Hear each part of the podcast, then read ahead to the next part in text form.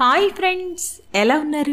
ఈరోజు మన ఆనందలహర్లో బాధ్యత కథ విందాం. సర్జరీ కోసం ఎమర్జెన్సీ కాల్ అందుకున్న వెంటనే ఒక డాక్టర్ గారు హడావిడిగా హాస్పిటల్కి వచ్చి డ్రెస్ చేంజ్ చేసుకున్నాడు. చిన్నగా సర్జరీ బ్లాక్లోకి వెళ్ళాడు. అక్కడ ఒక అబ్బాయి తండ్రి గోడ కానుకొని డాక్టర్ కోసం వెయిట్ చేస్తున్నాడు. డాక్టర్ను చూసిన వెంటనే కోపంగా ఇంత ఆలస్యమైంది ఎందుకు? నా కొడుకు ఇక్కడ ప్రాణం పోయే స్థితిలో ఉన్నాడని మీకు కొంచెం కూడా బాధ్యత లేదా? అని అన్నాడు. డాక్టర్ చిరునవ్వుతో సారీ నేను హాస్పిటల్లో లేను బయట ఉన్నాను. ఎమర్జెన్సీ కాల్ అందుకున్న వెంటనే సాధ్యమైనంత త్వరగా వచ్చాను. మీరు స్థిమితపడి శాంతించండి. నేను సర్జరీకి వెళ్తా అని అన్నాడు. తండ్రి తండ్రి కోపంతో శాంతపడాలా? నీ కొడుక్కే ఇలా జరిగి ఉంటే నువ్వు శాంతంగా ఉండగలవా? అన్నాడు. డాక్టర్ ముఖంపై చిరునవ్వు చెదరకుండా డాక్టర్స్ ఎవరు ఎవరి జీవిత కాలాన్ని పొడిగించలేరు. మీరు వెళ్ళి మీ కొడుకు కోసం దేవుణ్ణి ప్రార్థించండి. నేను చేయవలసింది చేయడానికి ప్రయత్నిస్తాను అన్నాడు. తండ్రి కోపంతో రగిలిపోతూ మంది కానప్పుడు సలహాలు ఇవ్వటం చాలా తేలిక అంటూ కొనుక్కున్నాడు. డాక్టర్ కొన్ని గంటల తర్వాత వచ్చి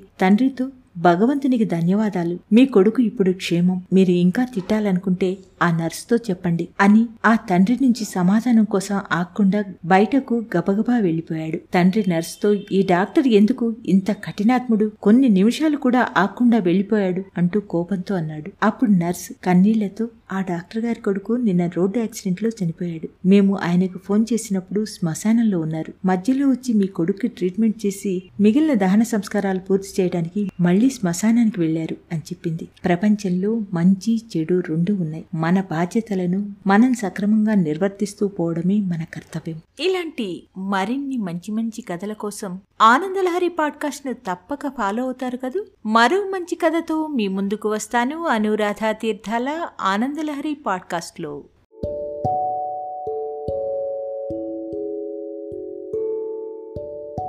హాయ్ ఫ్రెండ్స్ ఎలా ఉన్నారు? ఈరోజు మన ఆనందలహర్లో బాధ్యత కథ విందాం. సర్జరీ కోసం ఎమర్జెన్సీ కాల్ అందుకున్న వెంటనే ఒక డాక్టర్ గారు హడావిడిగా హాస్పిటల్కి వచ్చి డ్రెస్ చేంజ్ చేసుకున్నాడు. చిన్నగా సర్జరీ బ్లాక్లోకి వెళ్ళాడు. అక్కడ ఒక అబ్బాయి తండ్రి గోడ కానుకొని డాక్టర్ కోసం వెయిట్ చేస్తున్నాడు. డాక్టర్ను చూసిన వెంటనే కోపంగా ఇంత ఆలస్యమైంది ఎందుకు? నా కొడుకు ఇక్కడ ప్రాణం పోయే స్థితిలో ఉన్నాడని మీకు కొంచెం కూడా బాధ్యత లేదా? అని అన్నాడు. డాక్టర్ చిరునవ్వుతో సారీ నేను హాస్పిటల్లో లేను బయట ఉన్నాను. ఎమర్జెన్సీ కాల్ అందుకున్న వెంటనే సాధ్యమైనంత త్వరగా వచ్చాను. మీరు స్థిమితపడి శాంతించండి. నేను సర్జరీకి వెళ్తా అని అన్నాడు. తండ్రి కోపంతో శాంతపడాలా? నీ కొడుక్కే ఇలా జరిగి ఉంటే నువ్వు శాంతంగా ఉండగలవా? అన్నాడు. డాక్టర్ ముఖంపై చిరునవ్వు చెదరకుండా డాక్టర్స్ ఎవరు ఎవరి జీవిత కాలాన్ని పొడిగించలేరు. మీరు వెళ్ళి మీ కొడుకు కోసం దేవుణ్ణి ప్రార్థించండి. నేను చేయవలసింది చేయడానికి ప్రయత్నిస్తాను అన్నాడు. తండ్రి కోపంతో రగిలిపోతూ మంది కానప్పుడు సలహాలు ఇవ్వటం చాలా తేలిక అంటూ కొనుక్కున్నాడు డాక్టర్ కొన్ని గంటల తర్వాత వచ్చి తండ్రితో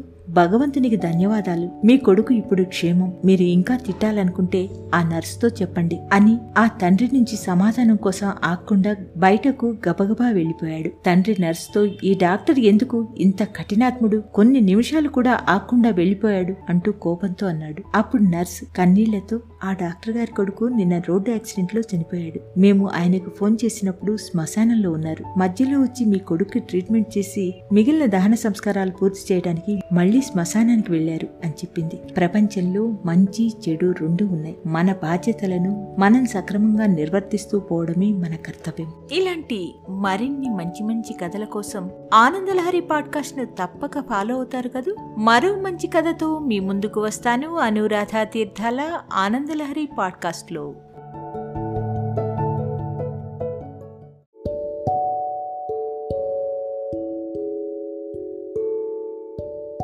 హాయ్ ఫ్రెండ్స్ ఎలా ఉన్నారు? ఈరోజు మన ఆనంద లహర్లో కృతజ్ఞత. కథ విందాం. ఒక వనంలో ఒక జింక ఉండేది. అది సీతాకోక చిలుకలను చూసినా బెదిరిపోయేది. అందుకే జంతువులన్నీ దాన్ని పిరికి జింక అని ఏడిపించేవారు. జింక ఈ వెక్కిరింతలు భరించలేకపోయింది. అందుకే ఒకరోజు ఎలాగో ధైర్యం తెచ్చుకొని తన సమస్యకు పరిష్కారం చూపించమని తాబేల్ని అడిగింది.